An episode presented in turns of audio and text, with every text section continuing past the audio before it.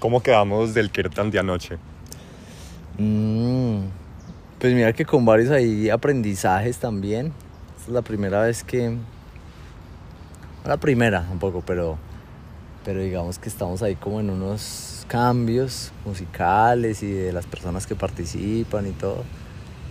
Entonces, no, como viendo esos dos mundos, pues, de lo musical y lo, pues, no sé, energético, espiritual, devocional, ¿sí? Como que lo, musical lo veo un poquito más técnico. Yo soy músico, estudié la carrera de música y eso. Entonces, como con aprendizajes por ese lado.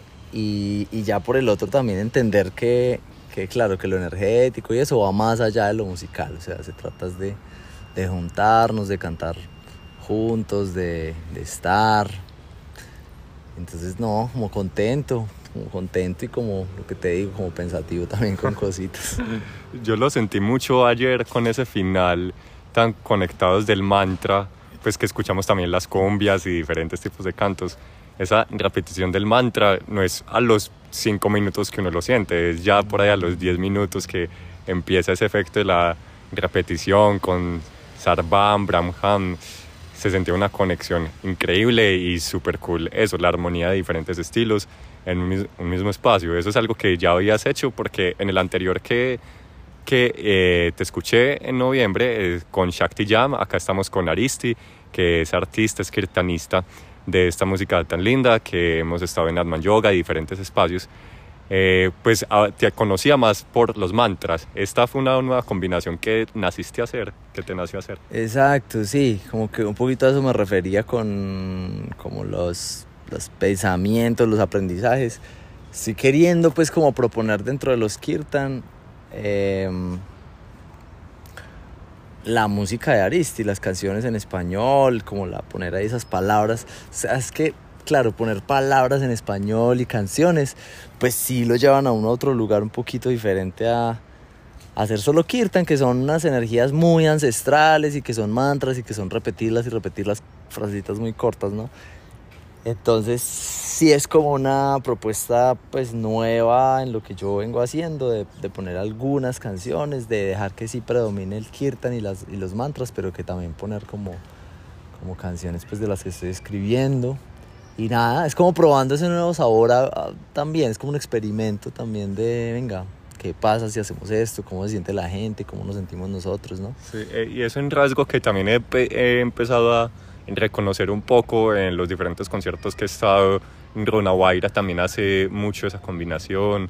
¿Es algo que surgió así por lo que está pasando en el medio o una inspiración muy personal, muy interior? O sea, para mí es como una cosa así que viene de adentro. O sea, no, no es tanto como, ah, ahorita se hace esto, entonces yo lo quiero hacer también. Y a la vez también surge como de un... Como que, a ver, yo, yo vengo de la escuela del arte de vivir, ahí fue donde aprendí a hacer los mantras. Por lo general, cuando nos parchamos ahí a hacer mantras, pues solo hacemos mantras. Y de repente al final se va volviendo como una fiesta y dentro de la fiesta es como, ah, cantemos tal cumbia, entonces cantamos el alegre pescador o la piragua o lo que sea o alguna canción de ahorita. Decir, lo, lo, que hoy es como que donde aprendí tampoco hay como una línea súper estricta, tan, eh, no sé, tipo pensando en un lugar que sea más los mantras en un contexto de pronto casi religioso, pues, que es como, no, tiene que ser así, solo se puede cantar esto. No, ha sido un poco más libre, pues, donde lo aprendí. Entonces, ahí mismo yo también, mi sentir es como, no, pues cabe la propuesta propia, o sea, cabe, cabe esto que pienso, esto que me estoy imaginando, probarlo, a ver qué pasa, ¿no? Por ahí, por ahí va la cosa.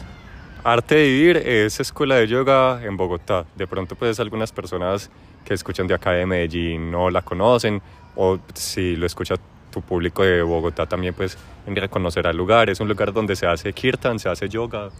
Claro, mira que es más grande que eso, porque Arte de Vivir eh, tiene 40 años y nace en la India. Y es una ONG que está en 160 mm, países, muy, muy grande. De hecho, en Medellín tuvimos sede y ahorita no tenemos sede física, pero hay voluntarios de Arte de Vivir aquí en Medellín. Eh, y en verdad tampoco es que se dedique solo al kirtan, de hecho se dedica mucho más a difundir técnicas de respiración, yoga, meditación. De hecho ahorita tenemos un programa en cárceles que estamos trabajando en Bogotá, con el que yo estoy trabajando como coordinador también. Eh, se enseñan profesorados de yoga, que estábamos hablando ahorita. Hay muchas cosas, tiene como todo un montón de, de cursos, de retiros de silencio, de vertientes, pues dentro de esas una partecita es lo del kirtan. Y pues yo que soy músico, resoné, resoné mucho con eso y fue como de lo que me, me ocupé más. Y, y, me ocupo de hacer un kirtan mensual en la sede del arte de vivir en Bogotá. Allá se hacen meditaciones abiertas, kirtan, cursos. de Súper lindas las iniciativas, lo llamarías tu Dharma, es la vocación puesta en servicio a las, a las demás personas, como lo de las cárceles, pues que es algo que no cualquier kirtanista haría, pues por lo menos con los que he hablado es el primero. Total, total. Y por ejemplo, para mí el hecho de hacerlo, a ver, yo te digo, yo hace un tiempo trabajé con una fundación que íbamos a hospitales a tocar música, ¿cierto? Se llama Alegro Colombia. Eso para mí era una cosa social, o sea, era, era, bacano y era un trabajo social para los músicos que iban, para la gente que recibía la música, etc. Pero estaba muy en mi línea, músico, ¿cierto? Y como que tenía sentido. El hecho de yo estar haciendo, por ejemplo, este trabajo de cárceles, yo creo que es la, la primera vez en mi vida que trabajo en algo fuera de la música, mm. ¿sí? Como, o fuera de la música, pues sí, como no, no literalmente o no directamente relacionado con, con, con hacer la música, y creo que para mí tiene que ver con eso que tú acabas de decir. O sea, yo lo hago es porque, pues ahí en esa escuela, para mí es como un camino también de crecimiento personal, de espiritual, si se quiere. Y ahí he aprendido muchas cosas, técnicas para regular mi energía, para calmar la mente. Y de hecho me hice instructor de algunas de esas técnicas y por eso es que tiene sentido para mí ir a las cárceles a hacerlo, ¿sí? como que no, no me imaginaría yo hacerlo solo por trabajo, como que de pronto una organización me quiera contratar y me diga, no, venga, haga esto y ocúpese de coordinar esto, es como, mm, no sé si, sí, no sé si sería como mi camino. Aquí dentro del arte de vivir para mí tiene sentido. Y, y, pues hago eso, hago lo de los kirtan y pues aparte, digamos que eso es como un medio tiempo para mí. Yo aparte pues tengo un estudio de grabación, soy productor musical y produzco discos de artistas en Bogotá sobre todo. Eh, también hago, pues enseño música, ahorita trabajo con unos niños en la calera, entonces tengo pues como muchas, como muchos frentes pues de actividad y de trabajo, sobre todo con la música. Todo este camino ha sido entonces muy amparado por el arte de vivir, has estado también en diferentes escuelas o en diferentes países, diferentes tradiciones, o también maestros, maestras que hayan dejado como una influencia particular. Pues mira que no tanto, o sea, yo, yo he estado conectado con la música, así como, en mayúsculas un poco, sí, toda la vida, o sea, desde muy niño tomé como la decisión de que fuera mi camino, digámosle profesional, porque es como las formas que tenemos hoy en día de, de decir me voy a dedicar a algo, pues de oficio, sí, la música. Eh, pero otra vez, yo siento que para mí era más que un trabajo, era como un llamado muy, no sé, como muy importante para mí, ¿sí?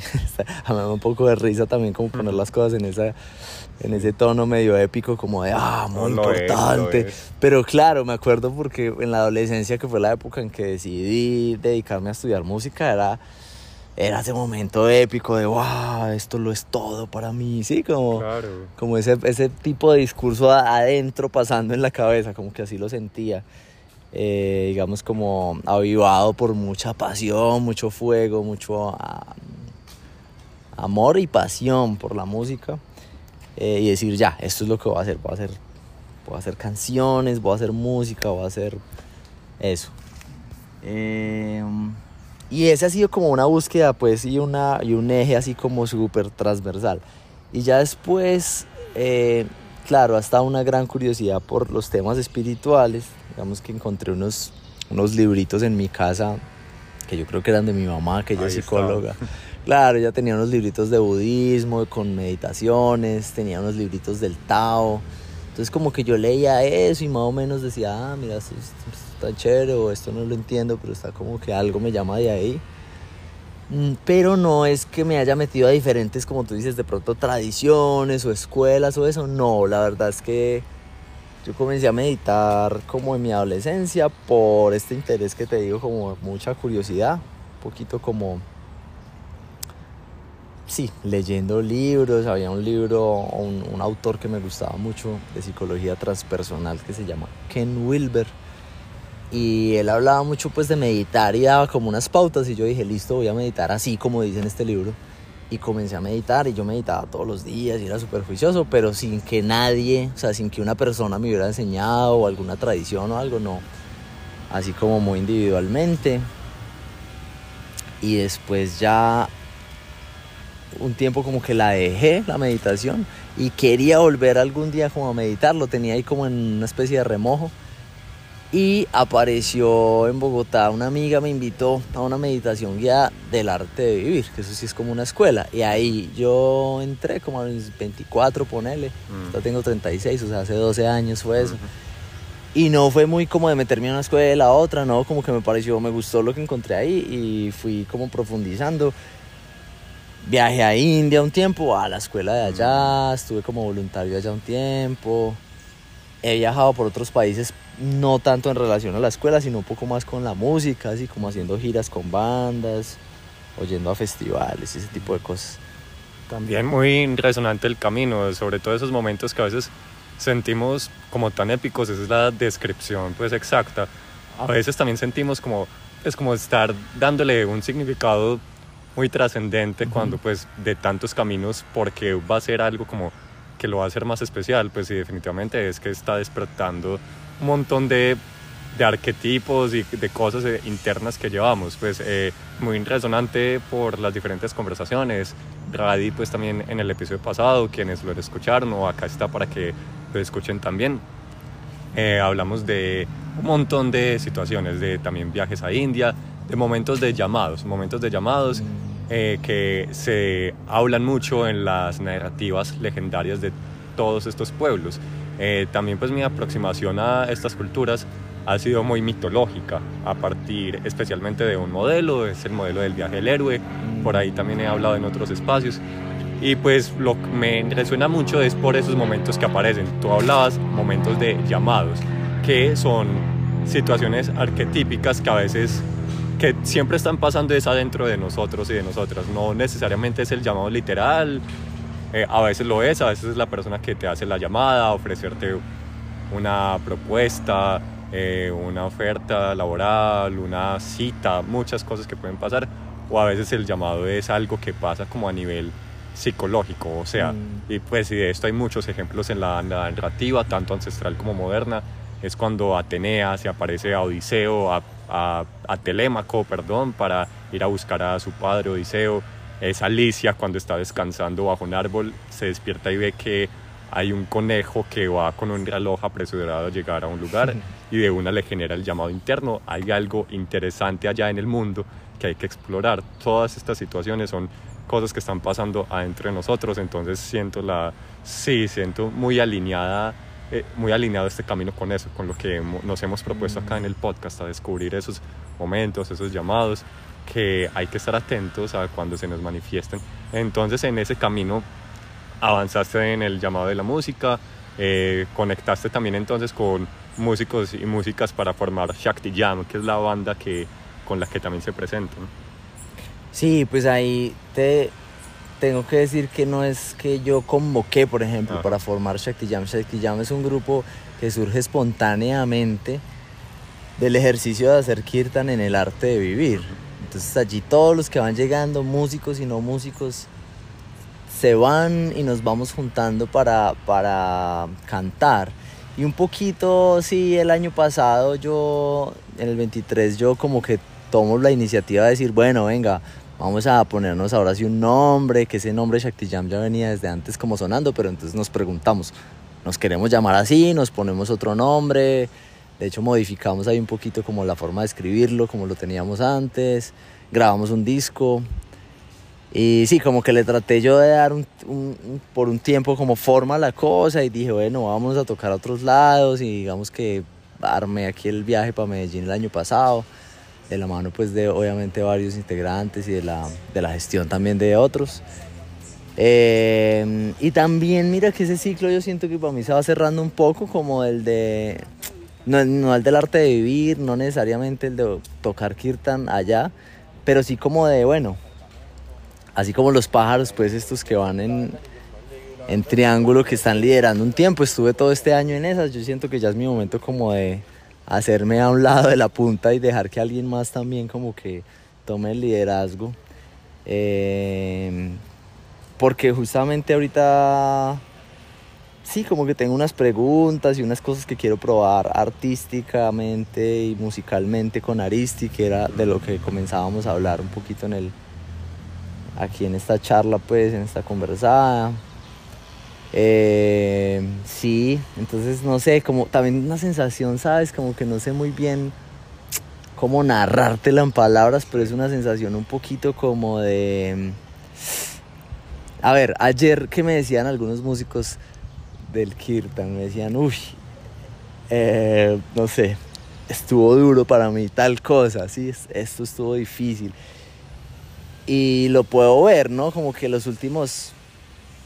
O sea, puedo ver como ayer, por ejemplo, el Kirtan que hubo en, eh, en Atman, hubo cosas difíciles de, de llevar para los músicos. Mm. Que de pronto el público ni se entera. Están todos ahí pues en sus oye de cantar los mantras y están contentos, está sonando bien.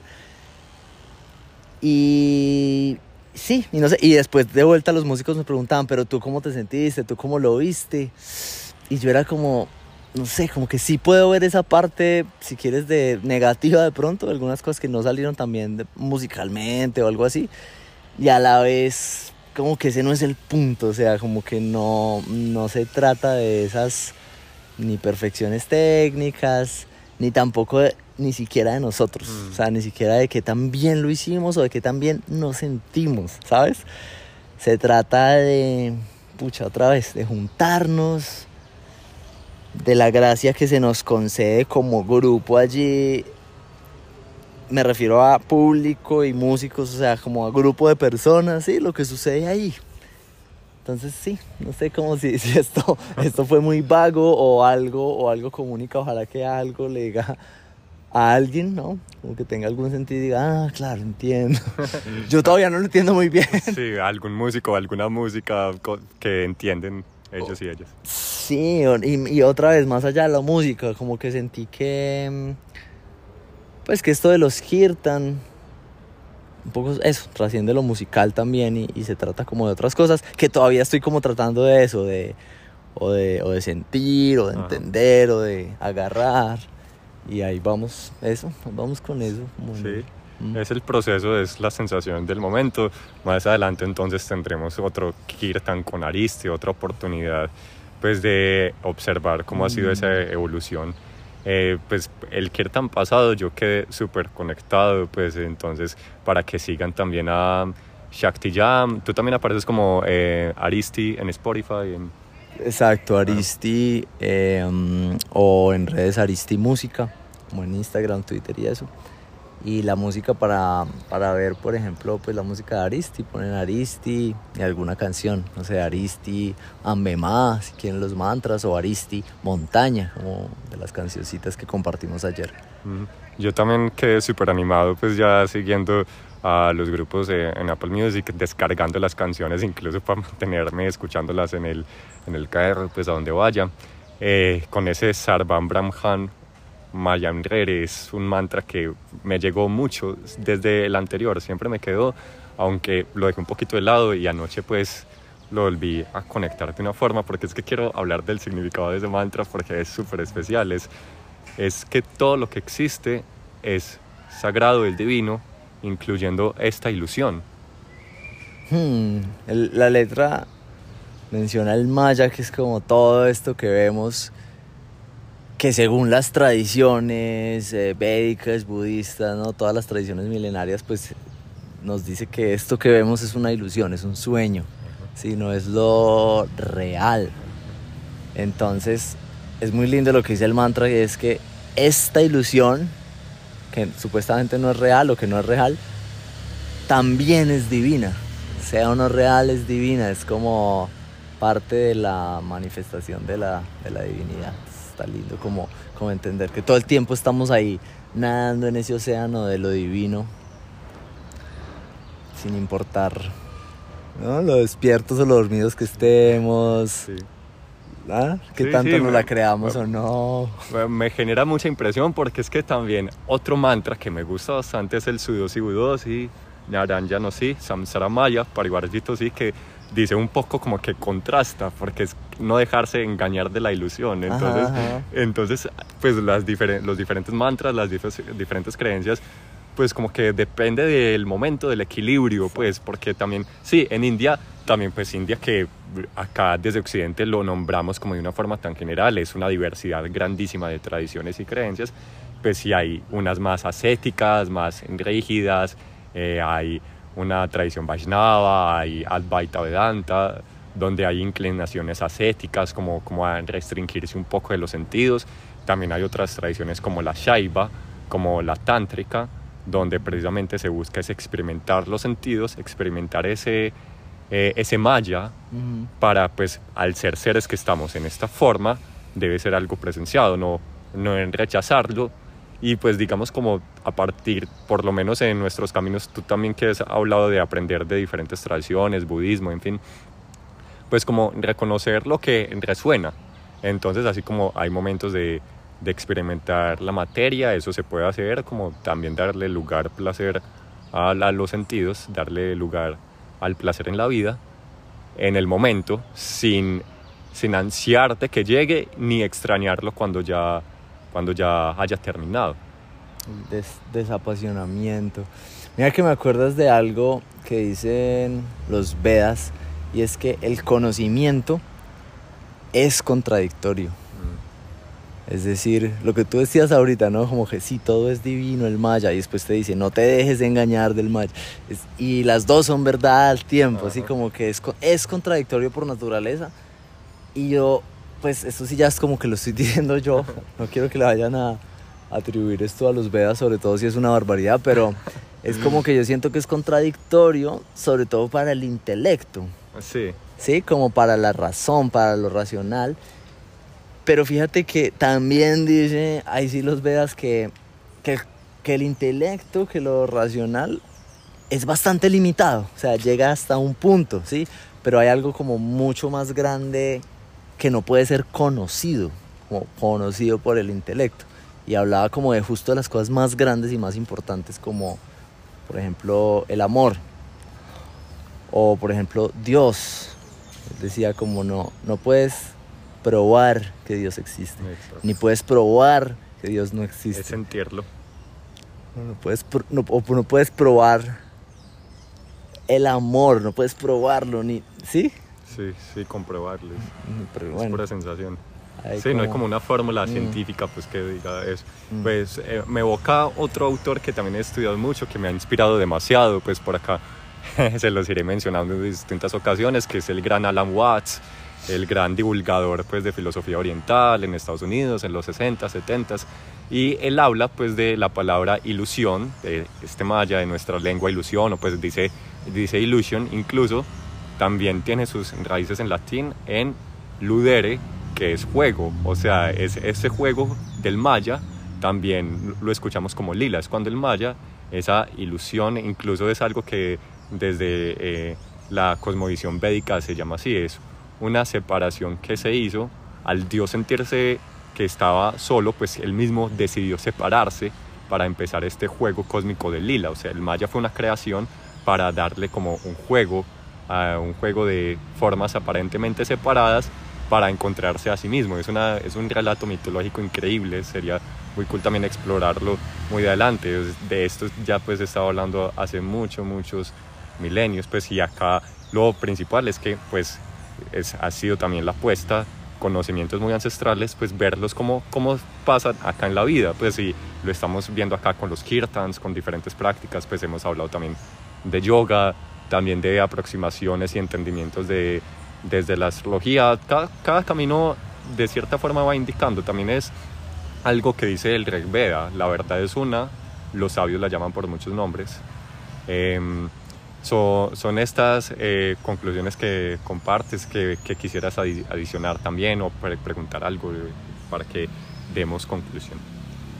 Demos conclusión a la canción que hemos narrado y así finiquitar este podcast que ha empezado. ¿Y qué tal un poquito de unas repeticiones de el Sarvam Brahman para que la gente, pues, que tanto lo hemos nombrado, la gente sepa qué es lo que es? Claro, pero dices como el mantra. Sí, el mantra. Claro, Sí. claro. Eh, Kirtan diciendo y respondiendo. ¿Tú dices cantar? Sí. Que la gente vaya a buscarlo a Spotify. Sarvam El Brahman. Brahma. Está grabado con Shakti Jam. Sarvam Brahma. Y dice Sarvam Brahman Mayam Re Re Sarvam Brahman Mayam Sarvam Brahmam Mayam Re Re Sarvam मायां सार्वं ब्रह्मं मायं रे रे। सार्वं ब्रह्मं मायं। सार्वा ब्रह्मं मायं रे रे। सर्वं ब्रह्मं मायम्। ジャイグル。